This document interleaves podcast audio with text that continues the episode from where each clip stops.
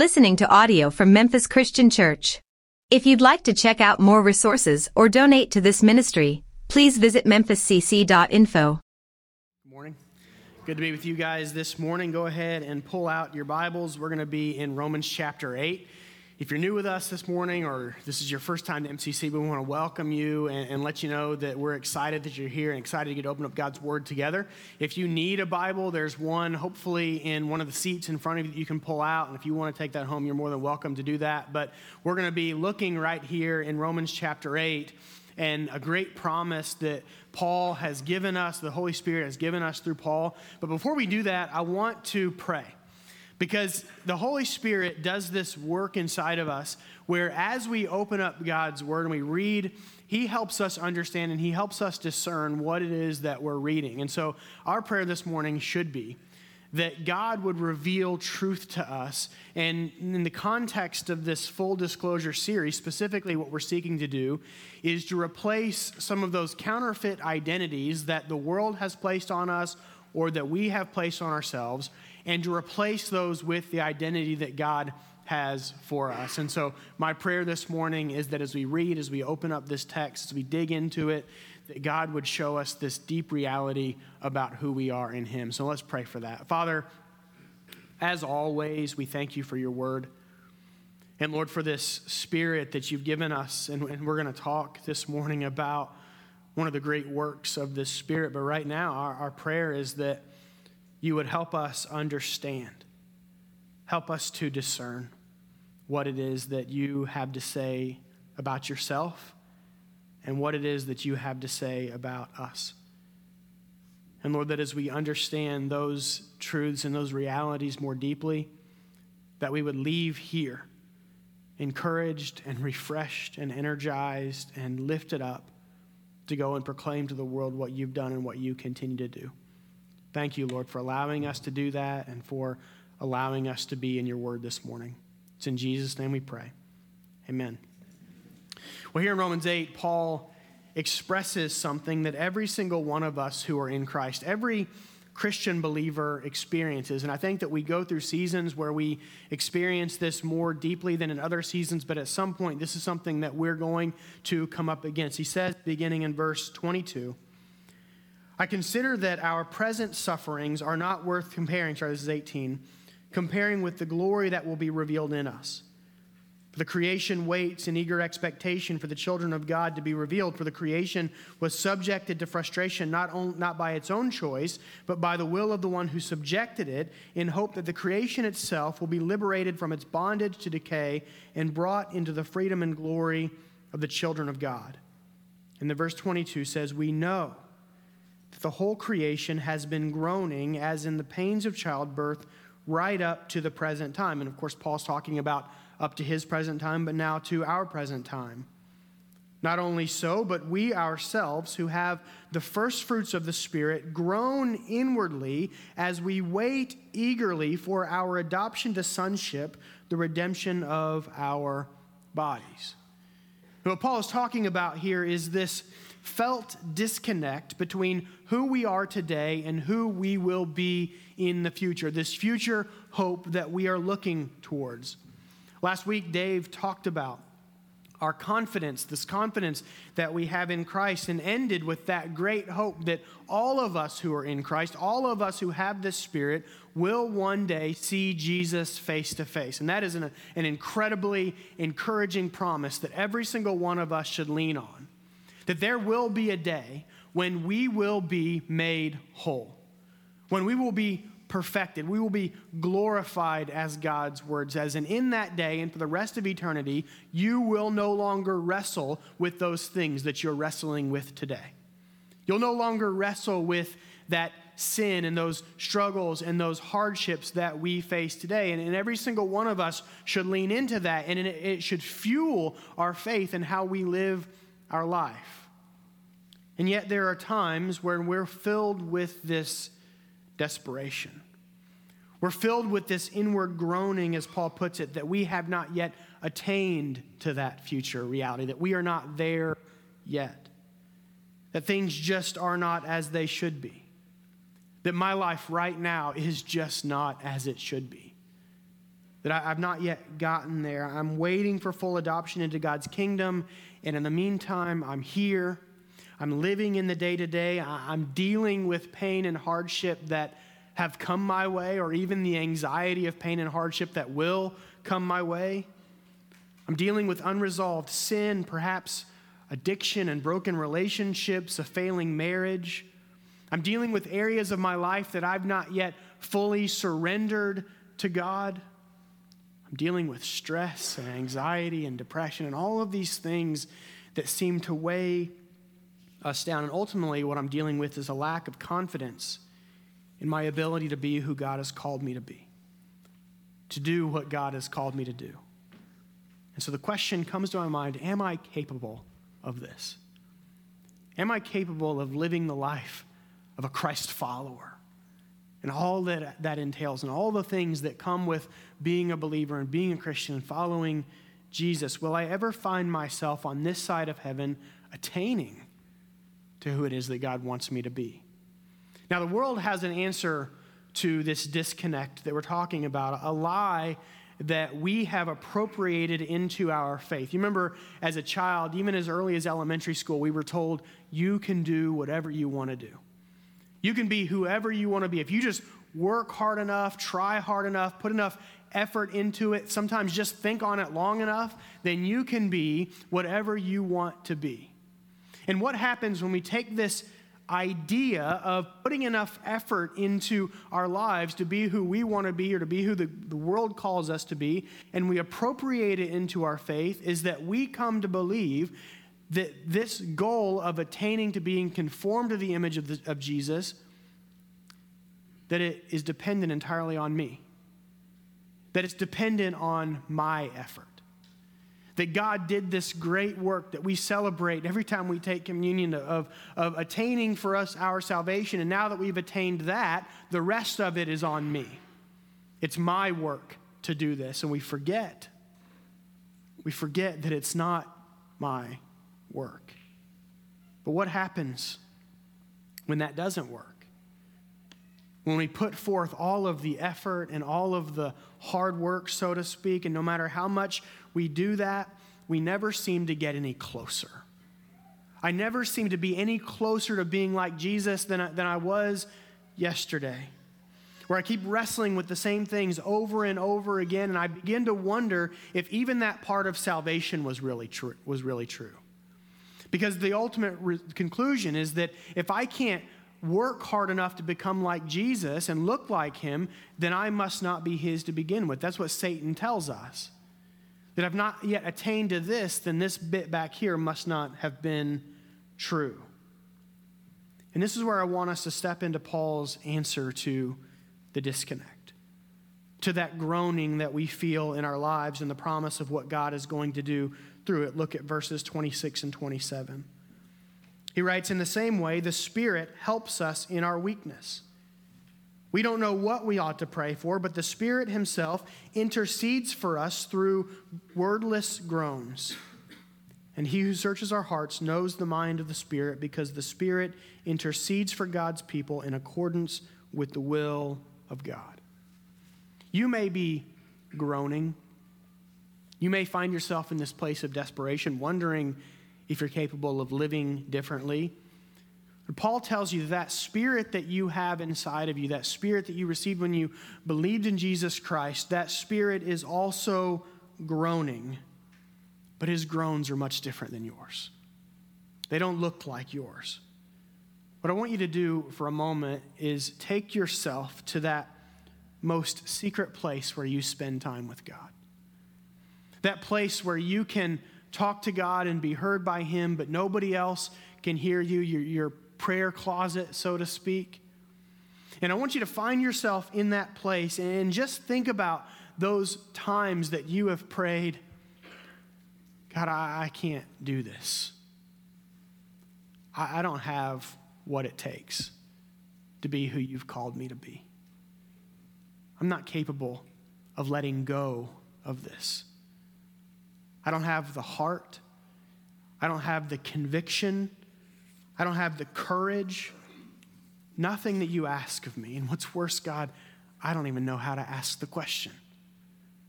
I don't even know what it is that I'm asking for. Take yourself to that place and think about the emotions that are running through your heart and your mind as you wrestle over these things in your life that you've not yet submitted to God and you wonder how to do it. And I want you to think about the amazing reality, the, the, thing that Paul is explaining to you and me here that while you are in that place, down on your knees, praying that childlike prayer, Daddy, I, I don't even know what to do, I don't know what to ask that there is this invisible work that is going on between God's Spirit that is inside of you and God the Father. This God that created you. This God that knows you more intimately and deeply than you could ever know yourself. Because in that moment, that very Spirit is simultaneously communicating with the Father on your behalf, and He is telling Him what it is that you need. That is an amazing reality that we cannot meditate on long enough. It's one of the greatest mysteries of the indwelling of the Holy Spirit, this intercessory prayer on your behalf, even when you don't even have the words to ask for what it is you need. The Spirit is asking the Father to give you what you need. Remember when your kids were young, if you have kids, nobody could understand them except for you. My grandmother is 80 years old my son is 10. He speaks very, very clearly. And yet, when I'm over at her house, even to this day, he'll say something to her and she'll look at me and say, Now, what did he say? I'm like, he speaks English. Like, I know he speaks. But, but there was a point in time in his life when he was just learning how to form words that to anybody else except to me and his mother, it sounded like complete gibberish. Why? Because we'd spent all of our time with him. We had watched him learn how to develop words. And so, something that sounds like gibberish to me, it has meaning, it has form. I know what it is that he's asking. And that's what the Spirit's doing. He's taking the gibberish He's taking the groans, the pains, he's taking your longing and your desperation, and he's communicating it all to the Father. Why? Look at what Paul says next. And this is a verse that you're probably very familiar with, and I want to step it into the context of what he's trying to communicate to us because we look at verse 28 and he says, And we know that in all things God works for the good of those who love him and have been called according to his purpose. We know this verse, but look at the context. Look at what he's trying to get us to connect.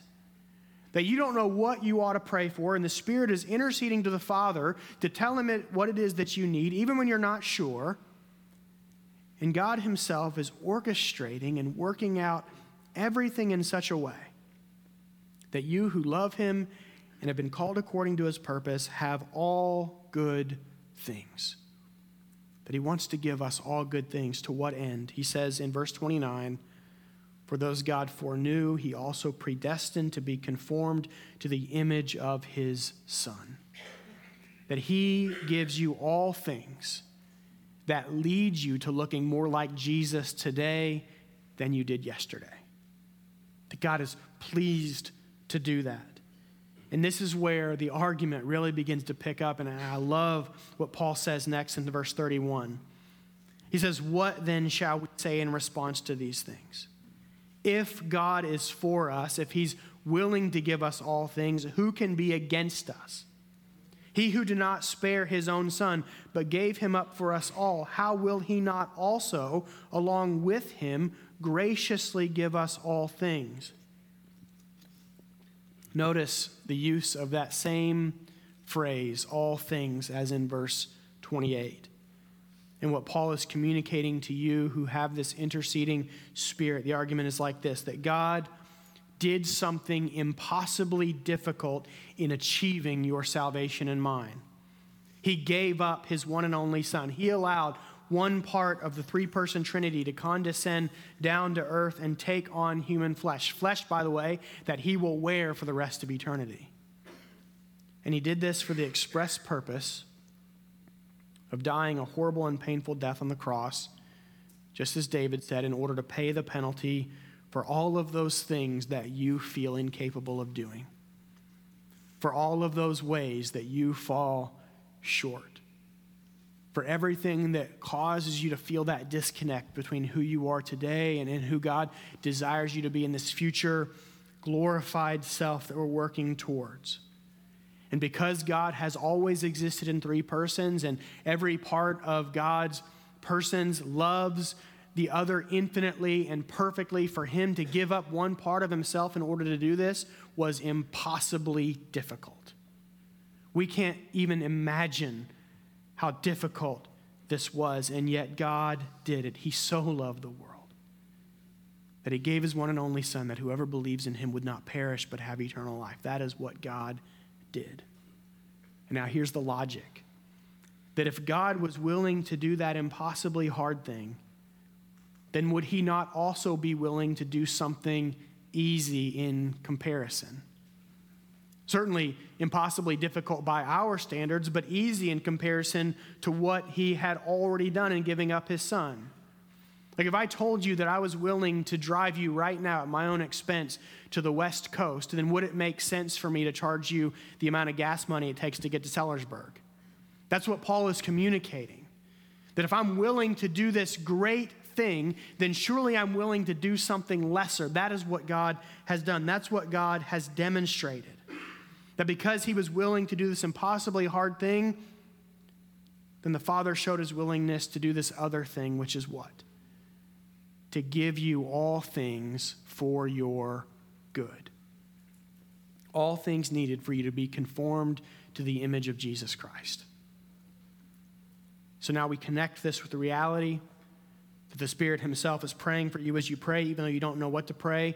God is willing to give up Jesus. Surely then He's willing to give you the things that His Spirit is asking for on your behalf. We see all parts of God working together in our lives as Christ followers. The Father's work and the Holy Spirit's work and the Son's work, all working together for our good and for all of those things that we need. Puritan pastor John Flavel wrote Surely, if God would not spare his own son one stroke, one tear, one groan, one sigh, one circumstance of misery, it can never be imagined that ever he should deny or withhold from his people any mercies, any comforts, any privilege which is good for them. God's willing to do this, so surely he's going to do this for us who are in Christ.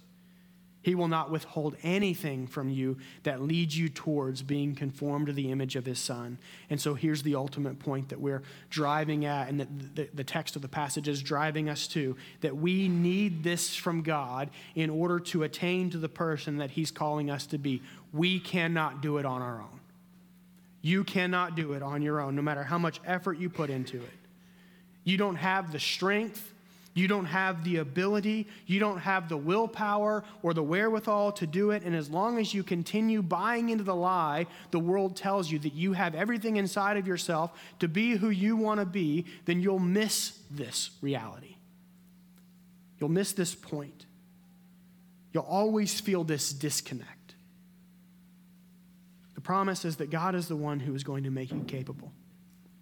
He is the one who is going to give you what you need according to the groaning of his spirit and in his will in order to change your hearts. God will give you all that you need, all good things in order to do this, you who love him and are called according to his purpose. Here's the challenge that we face. We sometimes, we oftentimes, have a different definition than God of what's for our good and what isn't. My son hates shots because they're painful, and, and, I'm fortunate that he hasn't had to have one the last couple years. But in those moments where we go in for a shot, I have to just hold him tight because he fights it so much, and he's getting stronger than I am. I'm going to have a hard time fighting him. But I've got to hold him tight and let it happen because I know that it's for his good. I know that he's going to experience a little bit of pain, just a little, they always call it a little pinch. It's always worse than a little pinch. They call it a little pinch, a little bit of pain but I know in the long run it's for his good. And so I hold him as tightly as I can.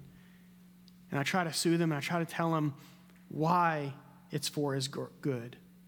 See, in a world that seeks to dull pain, we live in a world that seeks all means necessary in order to dull pain. We often get into our heads that things are only good if they don't cause suffering and hardship or discomfort. And anything that does cause any of these things must not be for my good. That is not the message the Bible gives me. That in order for us to grasp the full range of what Paul is communicating, we need to understand that he is writing this in the context of suffering. He started in verse 18. We consider our present sufferings not worth comparing with the glory that will be revealed in us. If you go to verse 36, he says they had been facing death all day long. Paul is not writing this in a season of comfort and ease, but in a season of great difficulty, of hardship and suffering In fact, Paul's life after he encountered Christ was nothing but hardship and suffering. And that's something that's noteworthy for you and me who believe that any kind of pain in this life must mean that God is punishing us or that God has abandoned us. How quickly do we, do we draw that conclusion when we face something difficult?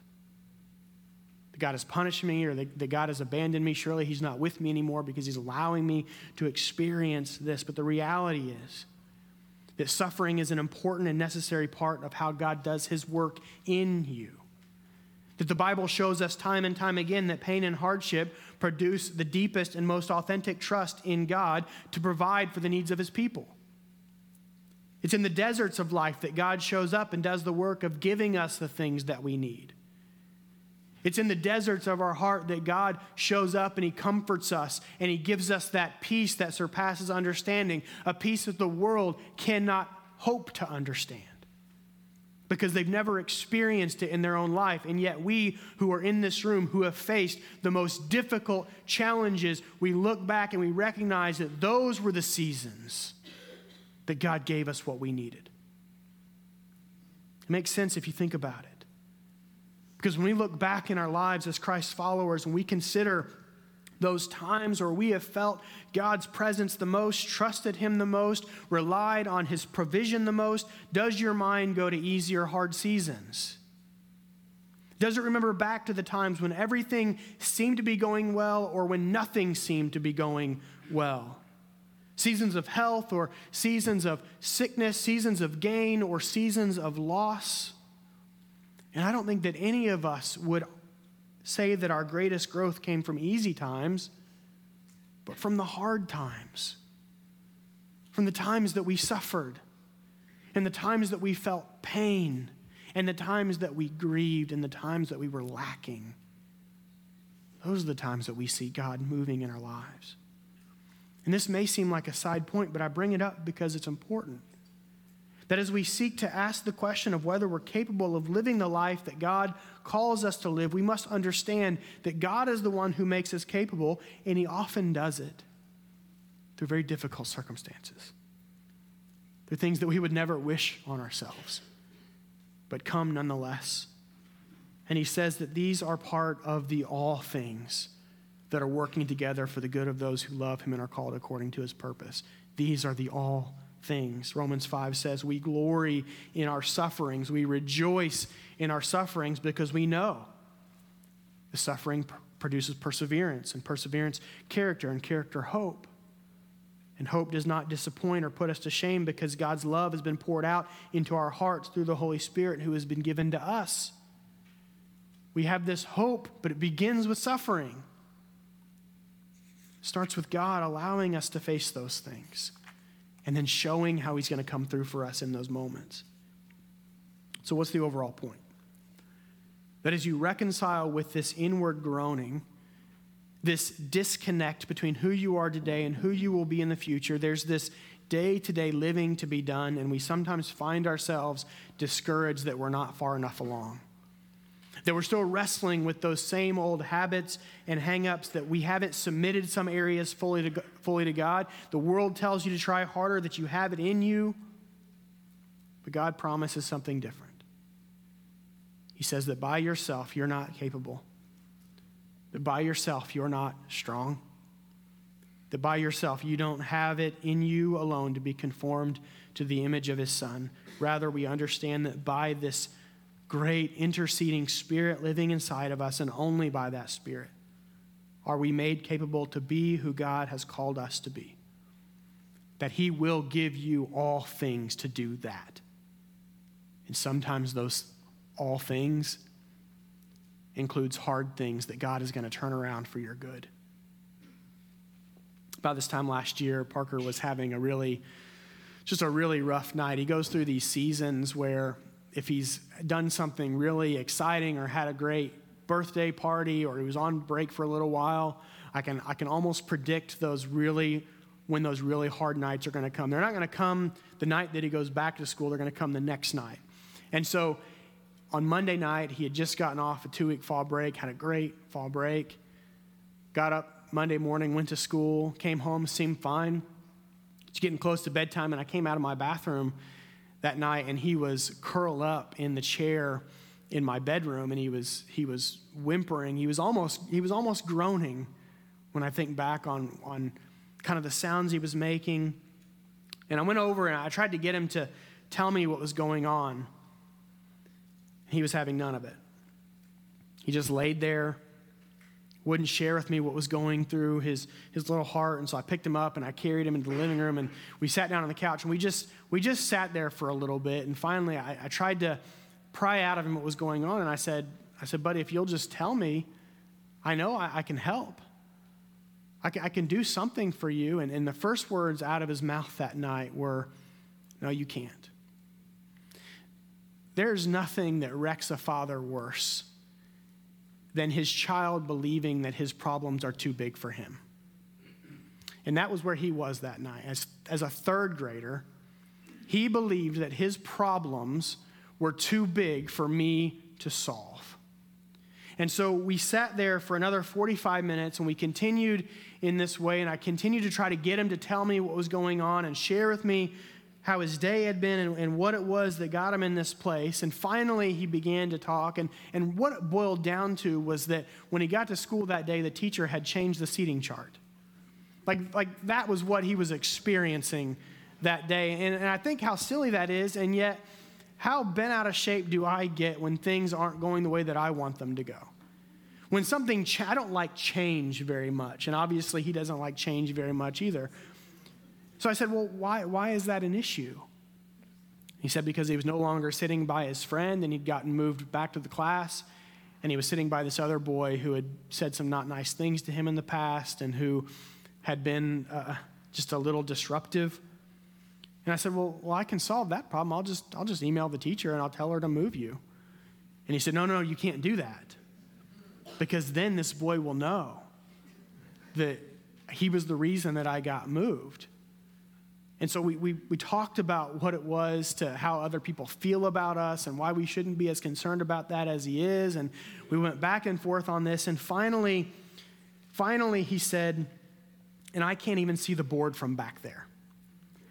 And I looked at Amanda, and Amanda looked at me, and we, we realized that this poor kid's genetics had caught up with him and that he was going to need glasses.